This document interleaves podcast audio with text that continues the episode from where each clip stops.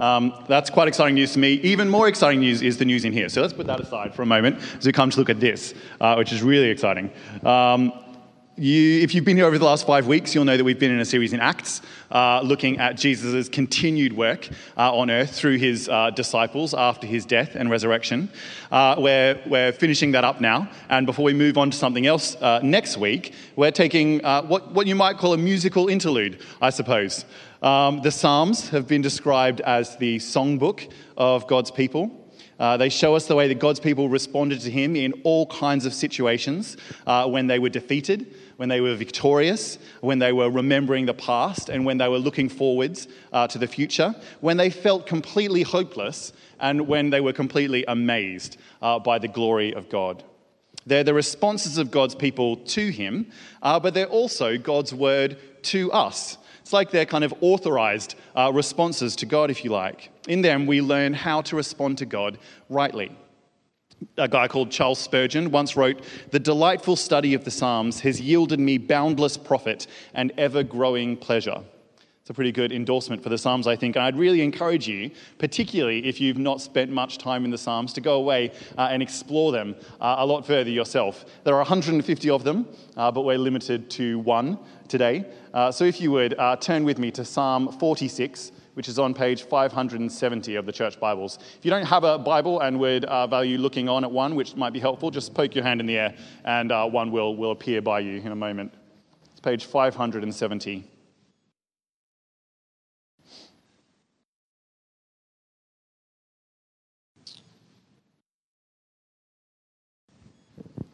I'm going to read Psalm 46.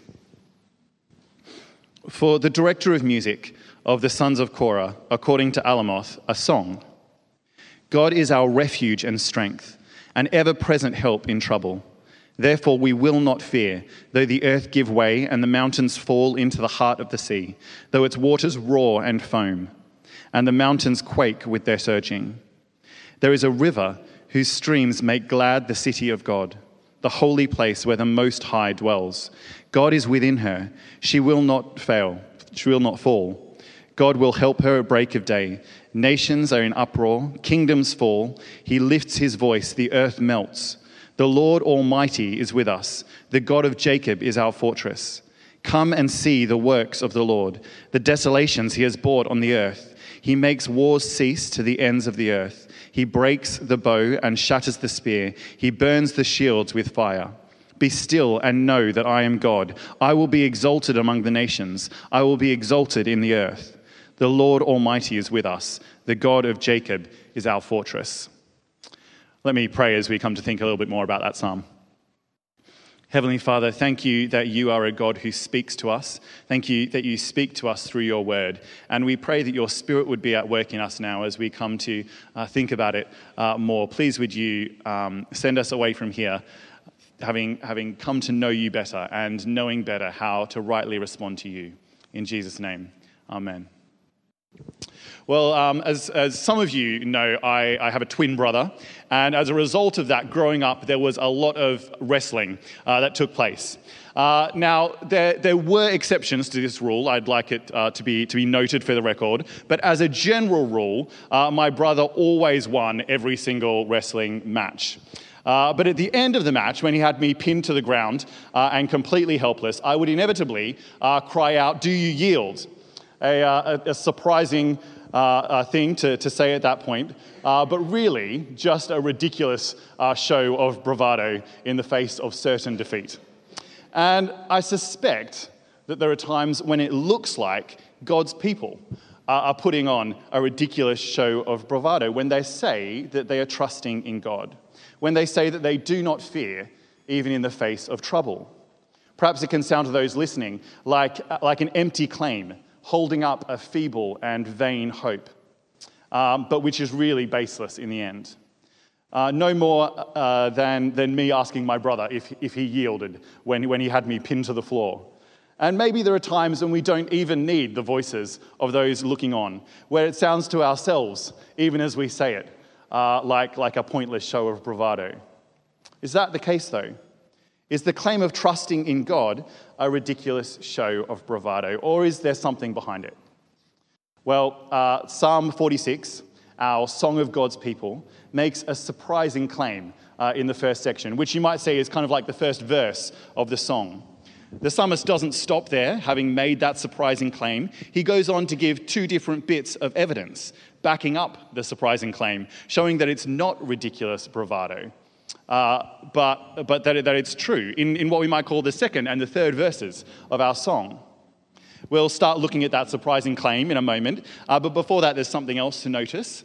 This song isn't so much like a traditional hymn, uh, but more like one of the modern songs we sing here at St. Mark's, because it doesn't just have uh, verses, it has a chorus as well. Um, we, we get it first in verse 1, and then in slightly different words again in verse 7. And then verse 7 is repeated word for word in verse 11. Verse 1 says, God is our refuge and strength an ever present help in trouble. And verse 7 and 11 say, The Lord Almighty is with us, the God of Jacob is our fortress. The fact that God is our strength and fortress is what the psalmist keeps coming back to in this psalm. It's his main point. And we'll come back to that chorus as we, as we go on. But let's first have a look at, at his first point a surprising claim.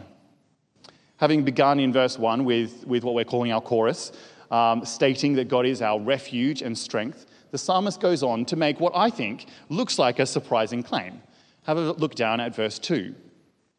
Therefore, we will not fear though the earth give way and the mountains fall into the heart of the sea.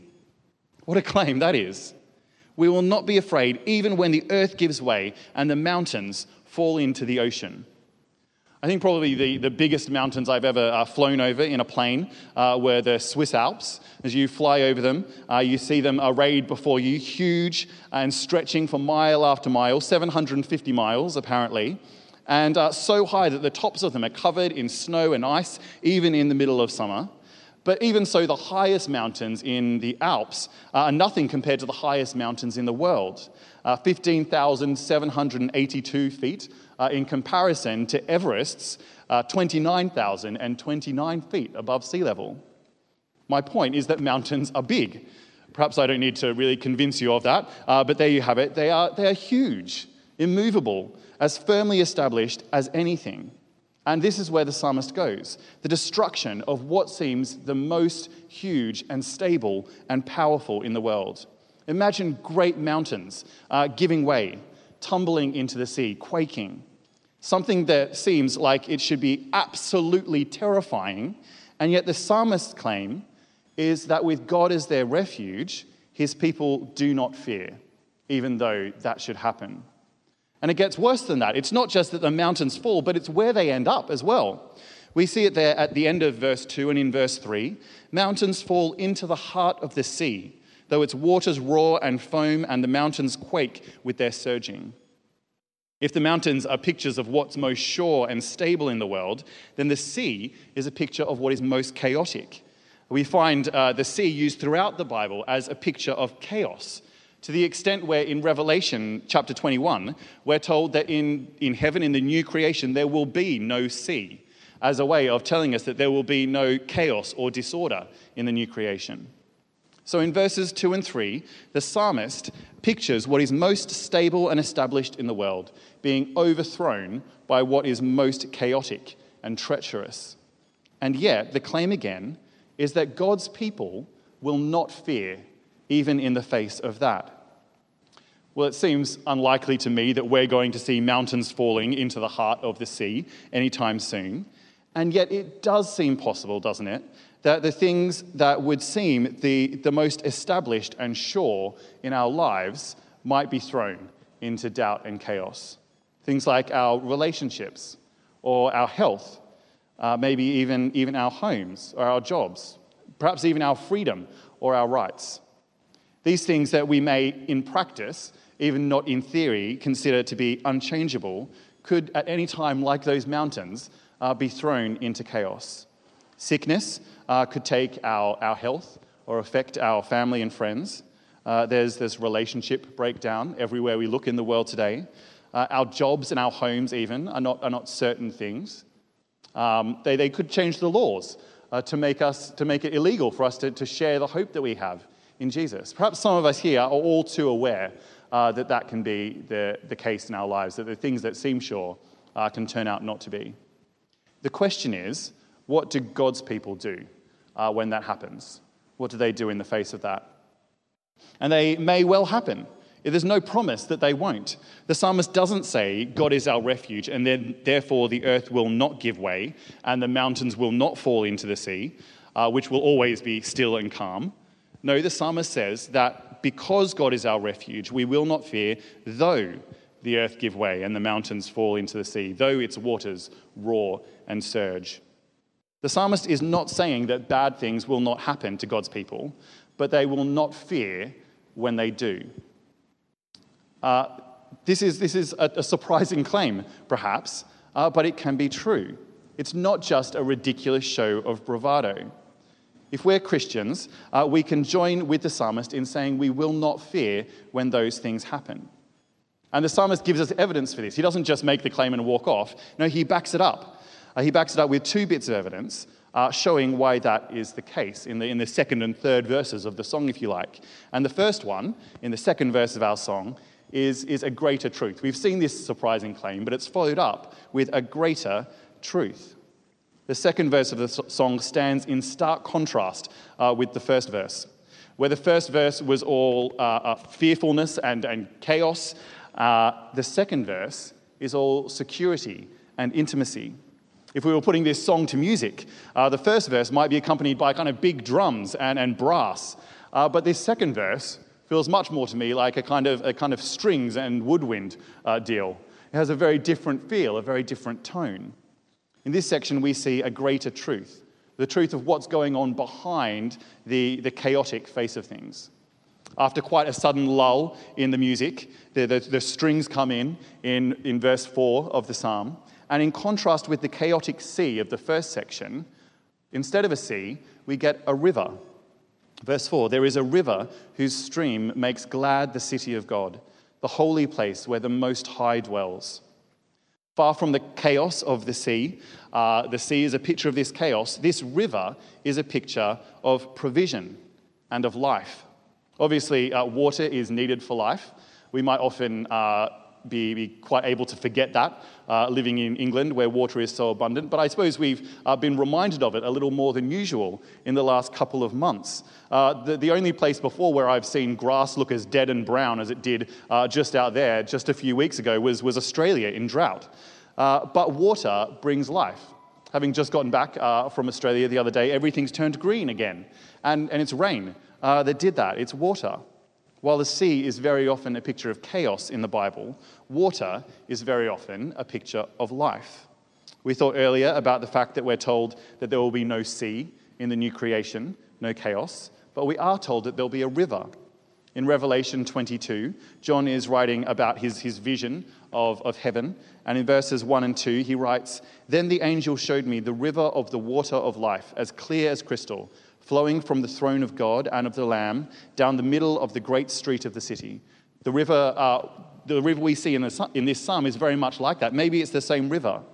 God's people do not fear in the face of trouble because they know that God ultimately provides for them and is the one who gives them life. Uh, but it's even more than that. It's even more than Him providing for them. He doesn't just provide for them, which is great in and of itself, He dwells with them as well. Verse 5 says of the city of God, uh, which is a picture of the dwelling place of God's people, that God is within her. She will not fall. God will help her at break of day. Again, uh, we have this contrast. The mighty mountains may fall, yet God's people in his city will not fall because God provides for them and is with them. Bad things might happen to them, it's true, but ultimately uh, they will not fall. It would be uh, wonderful if God were, were just the provider, but He's more than that. He dwells with His people as well. Despite the fact that bad things happen, um, they, they, they, they, do happen. We're reminded of that in verse 6, just in case the, the previous two verses have kind of uh, lulled us. Verse 6 nations are in uproar, kingdoms fall. Uh, all this is going on, yet God's people do not fear because they are aware, are aware of this greater truth uh, that, that their life giving God dwells with them and that they will not fall. Despite the chaos, uh, despite the chaos of their, the lives around them, they have intimacy with their God. This was, uh, of course, written a very long time ago, uh, but it's still relevant for us today, isn't it? Nations are in uproar, kingdoms fall, it, it sounds to me like the evening news. And, and more than it being relevant to us today still, we're actually in an even better position uh, to sing this song with confidence than God's people in the Old Testament were, because we have the privilege of living after Jesus' death and resurrection. In John chapter 7, verses 37 to 39, it says this On the last and greatest day of the feast, Jesus stood and said in a loud voice, If anyone is thirsty, let him come to me and drink. Whoever believes in me, as the scripture has said, streams of living water will flow from within him. By this he meant the Spirit, whom those who believe in him were later to receive. We have this uh, same picture of water bringing life and of intimacy with God as well. If we're trusting in Jesus, we have the promise of life, not just now, uh, but in eternity also. The, thing, uh, the things that the world sees as most secure and sure may be thrown into chaos, but we needn't fear, even in the face of that, because the promise of life that we have uh, doesn't just seem secure and sure, it, it is secure and sure. It can't be shaken or thrown into chaos like the things of this world so easily can. And we also have intimacy with God. He dwells not just with us, uh, he did dwell with his Old Testament people in, in Jerusalem, in the temple, but now he dwells in us by his Holy Spirit. We saw Jesus promise that, that those who believe in him have God's Spirit living in them. That's how closely he dwells with us today. He could not be closer to us, and we're reminded uh, of, of how wonderful he is as we return to that, uh, that chorus in verse 7. The Lord Almighty is with us, the God of Jacob is our fortress. And it's this fact that God is the Lord Almighty, that is the second piece of evidence that the claim of God's people to not need to fear in the face of trouble is, a true, is, is true. It's not a ridiculous show of bravado. They don't fear in the face of trouble because God is Almighty. We've seen that they are aware of this greater truth that God is, is, is the life giver who provides for them and dwells with them. And now, in the third and final verse of our song, uh, we see that the God who does these things for them is the Almighty God. It's our third and final point an Almighty God. I've seen a couple of uh, different uh, TV series and read a book or two set in the 1400s in England during the War of the Roses, where the, the Yorks and the Lancasters were fighting for the English throne. And that period of, of, English history makes for a really great story because there are always these uh, kind of exciting battles going on and powers changing hands from person to person, and people are changing allegiances. But while it makes for quite good entertainment for me on my sofa today, 500 years on, I don't think it would have been that great to live through it at the time. Uh, there must have been a lot of uncertainty. You'd never know if the person you were supporting was uh, going to come out on top or not if you were on the side of, of whichever king was in power? Were you, were you still going to be on the right side at the end of the battle? Or would you be in exile or worse? Must have been pretty devastating to put all your eggs into one basket, uh, backing someone who is in power only uh, to find out that they weren't in power uh, come the end of the battle, that they'd been overthrown. Really, if you're going to follow someone, if you're going to put your trust in one person completely, you want to be pretty sure that that person is going to come out on top in the end, don't you? God's people in, in Psalm 46 are trusting in and following God. He's the one uh, that they've thrown their lot in with, if you like. He is their refuge, He is their strength and their fortress. But unlike uh, those supporting York or Lancaster in the War of the Roses, God's people are in absolutely no doubt of the outcome. They know what the outcome will be. They know uh, that their God is going to come out victorious in the end. They aren't in any doubt because God is not a fallible human king or a weak and false idol. He is the Lord Almighty. We see it there as a name of God in verse 7 and 11. It's not some empty title either. We see what it looks like in practice in verses 8 and, and 10. If we had some, some kind of you know, strings and then woodwind accompanying verses 5 and 6, then, then here we have the big drums and the horns are coming back in in full force in verse 8 to, to accompany the third and final verse of the song. We see the power and authority of the Lord Almighty. Have a look down at verse 8.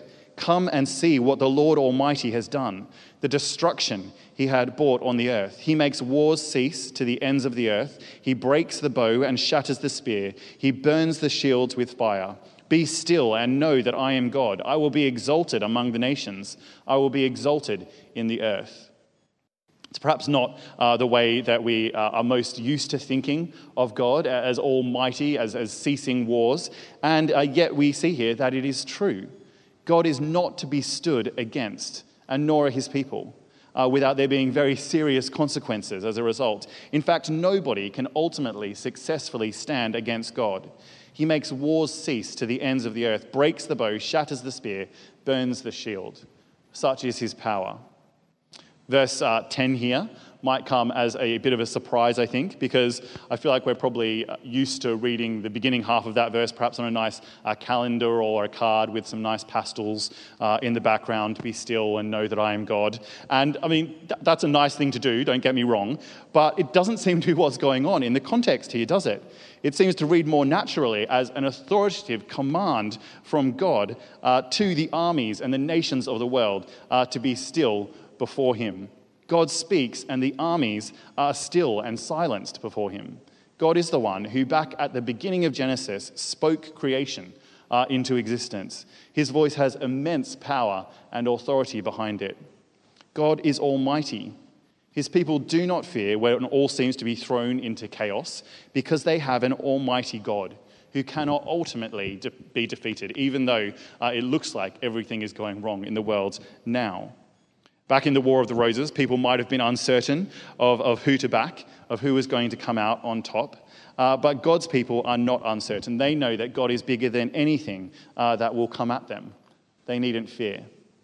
It's like when, when a small uh, child, a little year one child on the playground, isn't afraid of the year one bullies because he knows that he has a big sister in year six that can deal with any of them, only on a cosmic scale.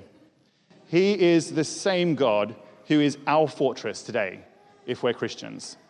In case we've uh, forgotten, we're reminded of it again as we come back to our chorus in verse 11. The Lord Almighty is with us, the God of Jacob is our fortress. Uh, we can take refuge in him if we're his people, and we needn't fear as a result of that. If we're Christians, if we're God's people, we do not need to fear. Again, uh, it's not that we needn't fear because bad things won't happen. We're told that they will. Uh, we needn't fear because of who we're trusting in because of who our God is. We needn't fear uh, because of that. There will probably be, be times uh, when the things that we think of as most solid and sure in this world uh, prove not to be. There might be times when we, when we want to say, you know, God, it would be great if you would make those, those wars uh, cease, uh, those things end right now. Uh, we'll feel that way at times, but at the same time, we know that even though He won't necessarily do things to our time frame, uh, He will ultimately do it. He has done it in, in all kinds of ways uh, in the past already. When this was written, uh, God's people's big enemy uh, were, were, the Babylonians. Their civilization no longer even exists. Uh, God has done this in all kinds of ways in, in the past, and He will ultimately do it in the future uh, when Jesus returns again. In uh, Revelation, again, John has a vision of when Jesus will return to cease all wars. Revelation 19, uh, we read this I saw heaven standing open, and there before me was a white horse, whose rider is called Faithful and True. That's Jesus. With justice he judges and wages war. His eyes are like blazing fire, and, he ha- and his, on his head are many crowns. If we are God's people, we need not fear. We are backing the sure winner. Our God gives us life, He provides for us, He dwells with us and he is also the Almighty God. And I know that that is easier said than done, particularly if we're facing those things at the moment, if we're facing uh, things that seem sure in our lives proving not to be. Uh, sometimes things get scary. It's not always easy not to fear, uh, to remember that God is with us, that He is our, our fortress despite what is going on. Uh, but we can work on remembering that. And we can use this psalm uh, and, and other psalms, in fact, as a way of doing that. They're not only wonderful uh, things to help us respond to God no matter how we're feeling. Like, I promise you, despite how you're, no matter how you're feeling, there's a psalm uh, to go along with it. They're also a great way on instructing us uh, how to feel in, in response to all kinds of different situations. We can use this song, that is Psalm 46, to encourage ourselves to be fearless uh, by joining with God's Old Testament people, Israel, in proclaiming uh, this psalm in making this surprising claim that we do not fear uh, despite uh, what is going on, despite things that seem sure in this world uh, being thrown into chaos. And we can make that claim uh, because we're aware of the greater truth. It's a surprising claim, uh, but we can make it because there's a greater truth uh, that God is the one who provides for us and dwells with us, and that that God who does those things for us is the Lord Almighty. The Lord Almighty is with us. The God of Jacob is our fortress. Let's stand to pray.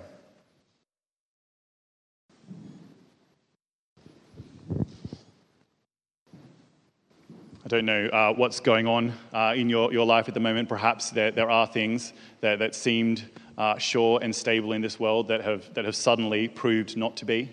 Uh, perhaps there are things that seem sure and stable in this world that you're putting uh, more trust in uh, than you should be.